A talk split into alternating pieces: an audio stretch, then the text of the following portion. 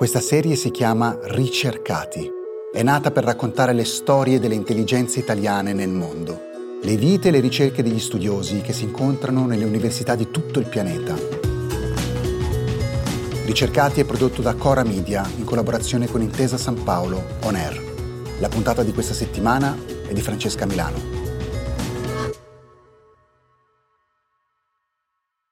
Era l'estate del 2016 mi sembrava incredibile aver finalmente trovato qualcuno che condividesse con me la passione per i paesi del nord. Qualcuno che a due settimane al mare preferisse due settimane in giro con l'auto, con in valigia il giaccone da sci. Quando atterrammo era sera, ma c'era ancora luce e mi venne in mente una delle frasi contenute in uno dei libri di Jon Kalman Stefansson, uno dei miei scrittori preferiti che Flavik non esiste, scriveva, citando a sua volta un altro libro che si chiama Raccolta di versi d'Islanda. Comunque, sembrava davvero che Keflavik non esistesse. Sembrava di essere sbarcati sulla Luna.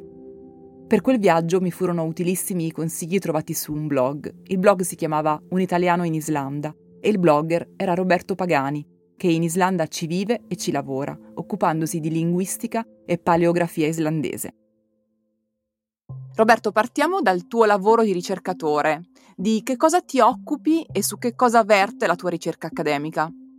Dunque, per eh, la mia ricerca di dottorato sto, mm, anzi oramai sono quasi addirittura d'arrivo a dire la verità, ho concluso eh, uno studio degli sviluppi linguistici del tardo medioevo islandese per analizzarne i trend di sviluppo da poter poi utilizzare come strumenti di datazione, perché i mutamenti linguistici avvengono secondo dei trend identificabili attraverso soprattutto l'ortografia, cioè c'è un cambio nella pronuncia che pian piano si fa strada nell'ortografia. A volte questi cambiamenti avvengono in modo abbastanza repentino, a volte in modo più graduale e identificarne appunto l'andamento permette di collocare manoscritti che magari non sono datati lungo appunto queste linee di sviluppo temporali. Per cui è quello che sto facendo, uno studio statistico di quanto rapidamente certi cambiamenti linguistici in islandese sono avvenuti e anche alcuni di tipo paleografico. In pratica sono un linguista storico con un po' una curvatura di tipo, di tipo filologico. Ma come mai sei arrivato in Islanda quindi come mai poi appunto studi eh, la lingua islandese?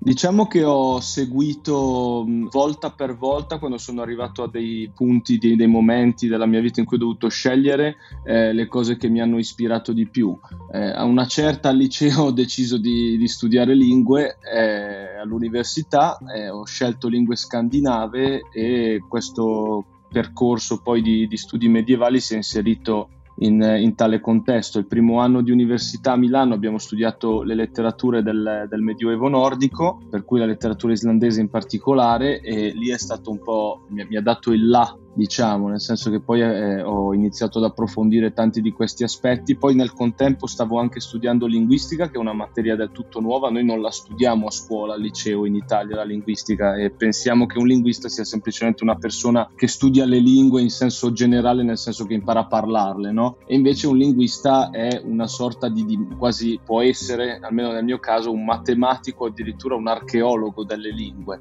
E aver scoperto tutto questo mondo all'università mi ha affascinato tantissimo tantissimo, ho cercato di coniugare tutte queste cose, cioè un interesse per il Medioevo, un interesse per le lingue, un interesse per il Nord Europa, così che poi sono approdato qui.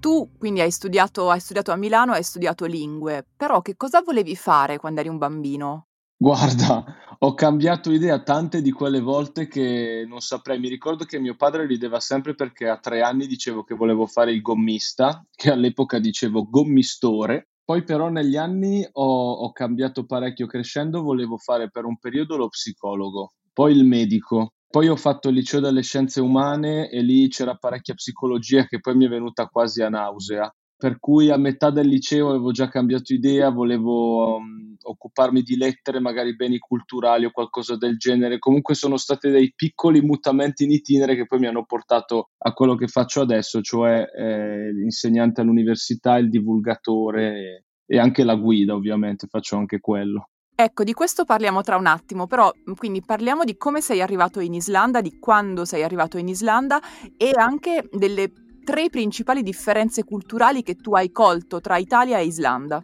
Eh, io sono arrivato in Islanda nel 2014 con l'idea di rimanerci soltanto per un anno, ne sono già passati otto praticamente e sono ancora qui volevo semplicemente prendere un master in studi medievali islandesi e poi eventualmente continuare con un percorso di dottorato in Italia. Avevo in mano una laurea in, in lingue scandinave da, da, Milano e volevo appunto approfondire l'aspetto medievale e nel contempo fare un'esperienza, un'esperienza di vita in Islanda e aver fatto questa esperienza poi mi ha convinto a rimanere anche per, eh, per via delle, delle, differenze culturali no? con questo paese mi ci sono trovato davvero bene ecco. Per rispondere alla tua domanda una di queste differenze che apprezzo particolarmente è l'informalità. Per esempio nelle università italiane vige molto spesso una certa gerarchia, in alcuni dipartimenti più che in altri, il rapporto con i superiori è a volte un po' difficile, nel senso che eh, si va un po' a compartimenti stagni, c'è tutta un'etichetta magari da assolvere con alcuni perché ci tengono a certi crismi, a certe formalità, mentre qua in Islanda è tutto siamo al tu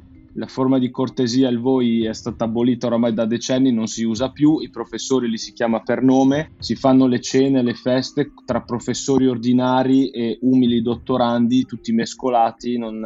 eh, non c'è nessun problema, a volte arrivano anche gli studenti, si cerca proprio di favorire un, um, un senso di comunità e questo è, non è soltanto in università, è tutta la società islandese che è così, è una società molto informale. E a me l'informalità mh, mm, piace tantissimo, la formalità in Italia l'ho sempre sofferta un pochino, da quando ho cominciato a dare del lei ai professori alle medie questa cosa non mi è mai andata giù poi no, c'è un'altra cosa che invece mi ha fatto un po' più, mi ha creato dei problemi, diciamo, il modo in cui gli islandesi non esprimono tanto i loro sentimenti, che è un po' stereotipato, nel senso che lo fanno anche loro, però in realtà loro lo fanno in, con un linguaggio diverso dal nostro e questa è una cosa che bisogna imparare a capire. Io faccio sempre l'esempio del coniglio. Se uno si compra un coniglio come animale domestico, non si può aspettare le feste come il cane. Il coniglio esprimerà un profondo affetto per il suo padrone eh, saltan- saltellandogli intorno, cioè un linguaggio suo che non è effusivo come quello del cane. Questo non significa però che il sentimento alla base del, del messaggio espresso sia diverso nel coniglio rispetto al cane. Con gli islandesi sono un pochino più come i conigli e noi italiani siamo un pochino più come i cani nell'espressione dei sentimenti, quindi bisogna imparare a leggere il loro, il loro linguaggio espressivo.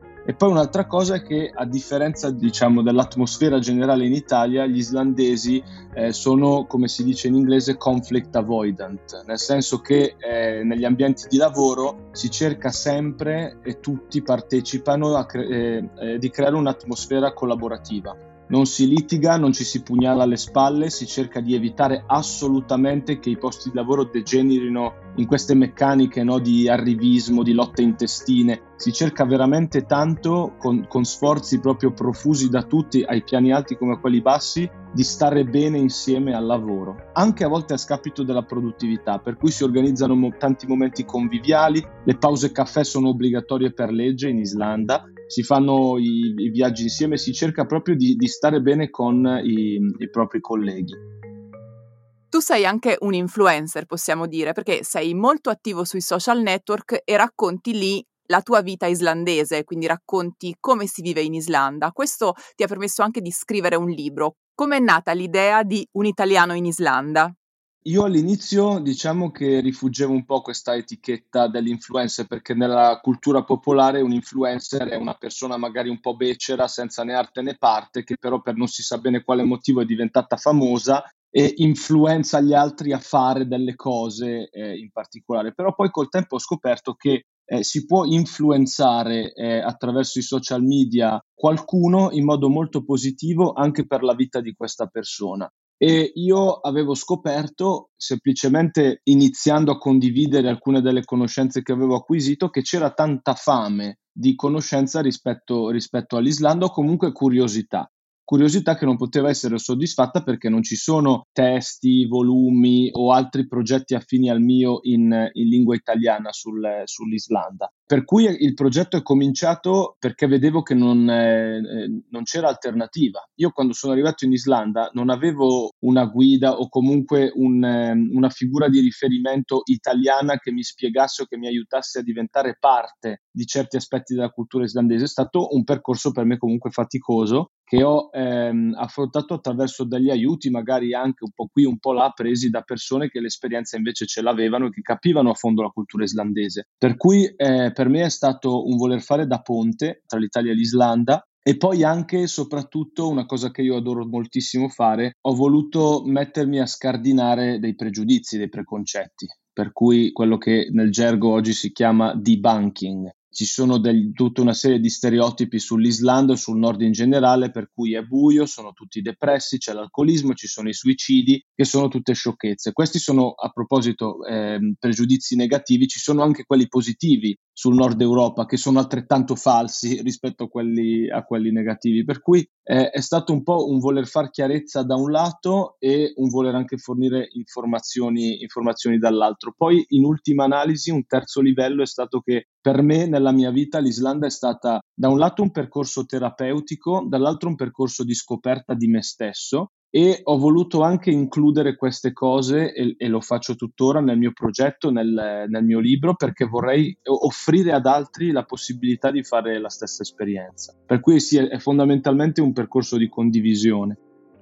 Allora, io so che in Italia questo, questa tua attività è molto apprezzata, moltissimi ti seguono, ma che cosa pensano invece gli islandesi Dipende tanto dagli islandesi, ne ho, ne ho trovati, allora in genere c'è sempre tantissima ammirazione, cioè, immaginiamoci uno straniero che viene in Italia e eh, conosce a menadito, che ne so, la Divina Commedia e si trova davanti a un italiano che invece l'ha completamente rimossa dai tempi del liceo. Eh, io ovviamente avendo passato gli ultimi otto anni a studiare la cultura islandese ho appreso veramente tante cose per cui gli islandesi sono spesso molto positivamente in, impressionati diciamo. Io quello che cerco di fare con loro è di cercare di convincerli a, ad apprezzare di più la loro cultura perché loro a differenza nostra sono molto orgogliosi magari della loro terra, della loro società di oggi ma la loro cultura non la, non la promuovono tanto perché hanno paura che non sia all'altezza di, di, di quelle di altri paesi, temono un pochino il confronto perché loro vedono per esempio banalmente l'architettura e le arti figurative qua in Islanda non è che splendano particolarmente rispetto a quelle di paesi come l'Italia, la Francia o, o la Germania e per cui loro si fermano lì no? a livello superficiale. Io cerco di dire no, guardate che la vostra storia e la vostra cultura hanno tantissimo da insegnare anche a noi che veniamo da questi paesi con arte e storia gloriose e questo loro molto spesso li stupisce ma li, li inorgoglisce anche. Mi dicono pensate che ci voleva un italiano per, eh, per, per farvi capire queste cose.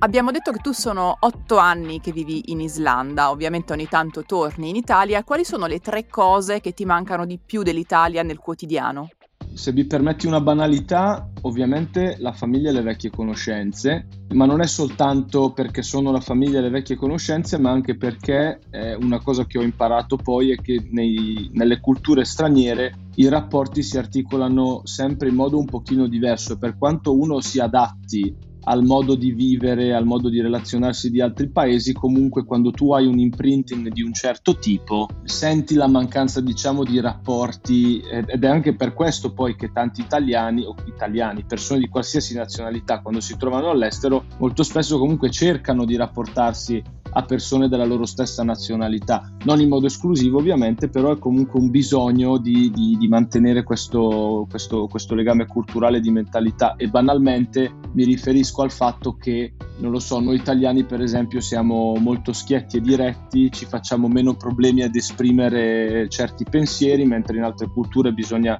eh, badare un attimino di più alla forma, a prescindere dalla sostanza, stare attenti a non dire certe cose che può essere molto stancante quando uno è abituato a parlare in modo più libero, quindi mi manca diciamo il non dover pensare a come comportarmi con gli altri, ecco comunque il doverci pensare di meno. E poi, questo proprio scadiamo nella banalità più becera, ogni tanto qualcosa del cibo mi manca. Io non sono uno che pensa tanto al cibo, nel senso mh, non ho la fissa di, di, di, fare da mangiare italiano, cioè quando sono in Islanda mangio islandese. Abbiamo il, il, il, salmone e la carne di pecora migliori del mondo, mi godo quelle. Quando sono in Italia non rimpiango le, la cucina islandese, però ogni tanto c'è qualcosa tipo eh, sai, il, il, cappuccio con il cornetto la mattina, con la spremuta, che qua non, non, si fa questa cosa. E ogni tanto entrare in un bar la mattina presto e sentire questo profumo, no? ma neanche tanto il mangiare il cibo di per sé, ma proprio l'avercelo intorno, che mi manca un pochino perché poi il cibo è anche estetica, non è soltanto, non è soltanto gusto e nutrimento. E poi l'ultima cosa è l'architettura.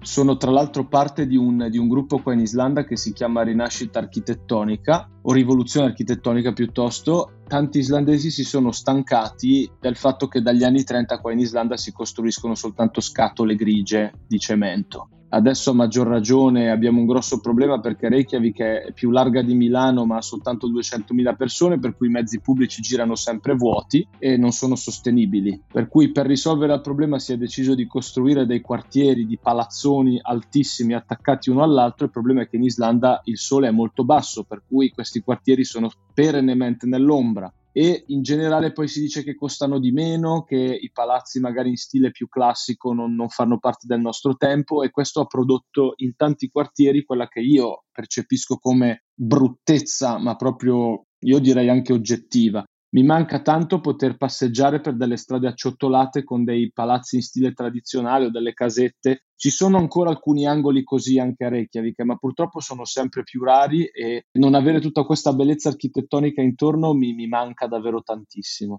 Però è anche vero che se esci dalla città, io sono stata in Islanda, quando esci dalla città c'è questa meravigliosa campagna, la chiamiamo così in Italia. La chiamano così anche loro, si può dire campagna, sì, sì. Ok, con queste case mm, tipiche, molto molto belle. Sì, esatto, ma di fatti io mh, ho la fortuna di, di avere dei suoceri che sono allevatori, hanno una fattoria, tra l'altro parecchio lontana da Reykjavik, in una zona bucolica proprio idilliaca e io una delle cose che amo di più è appunto andare lì. Mi piace tantissimo stare a Reykjavik perché è a misura d'uomo in tanti versi, nonostante la sua estensione, c'è tutto, ci sono i parchi, ci sono le piscine, i locali, i cinema, i teatri, i negozi, però ho molto spesso bisogno di uscire. Tra l'altro non ho neanche bisogno di andare fin dai miei suoceri e farmi 3-4 ore di macchina, posso anche fare una mezz'oretta e fuori da Reykjavik sei già nella natura selvaggia. Questo è un dono preziosissimo che la maggior parte delle altre città europee comparabili non ha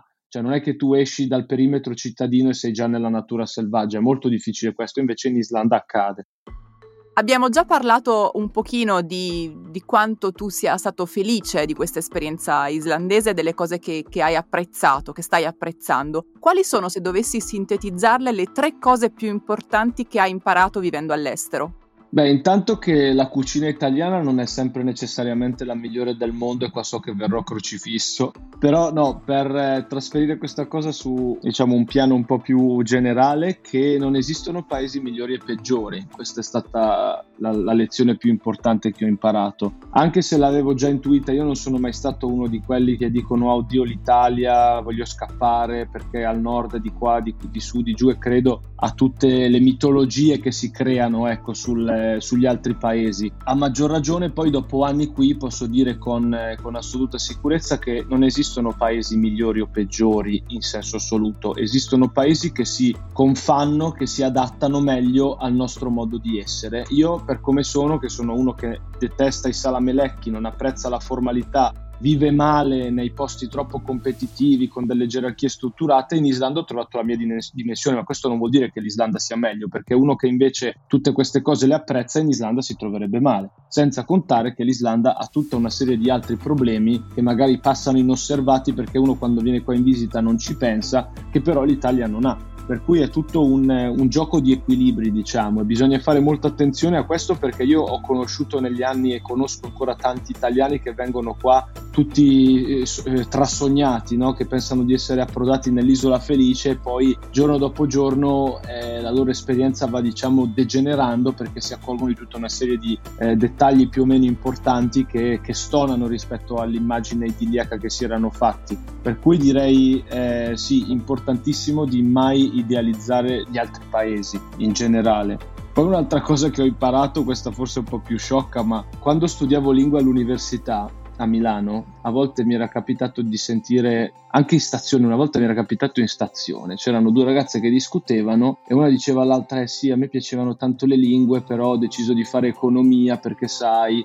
economia, poi le lingue, insomma vai lì e te le impari sul posto. Ci ero rimasto male perché all'epoca aveva senso questa cosa per me, eh, cioè mi sembrava, mi sembrava lo- sensata e mi sono addirittura domandato, non è che sto sprecando il mio tempo, a parte il fatto che studiare lingua all'università non, non, c'entra nulla con l'andare a scuola di lingue, nel senso che è un percorso accademico di studio di, di storia, di letteratura, di filologia, di linguistica, di tutta una serie di materie che il vero apprendimento pratico di una lingua non contempla. Dopodiché l'esperienza mi ha insegnato che tante persone che si spostano in un paese e che avranno poi bisogno di imparare le lingue ma mancano della forma mentis necessaria per impararle, per capirle, non riescono ad impararle e hanno delle grossissime difficoltà a farlo. E in paesi come l'Islanda in particolare la lingua è un passepartout. Se vai in un paese un po' più grande è molto facile che il tuo parlare la lingua del posto anche molto bene venga considerato come eh, un requisito minimo che tu stai soddisfando. Non, non c'è nessun merito in questo. Sei,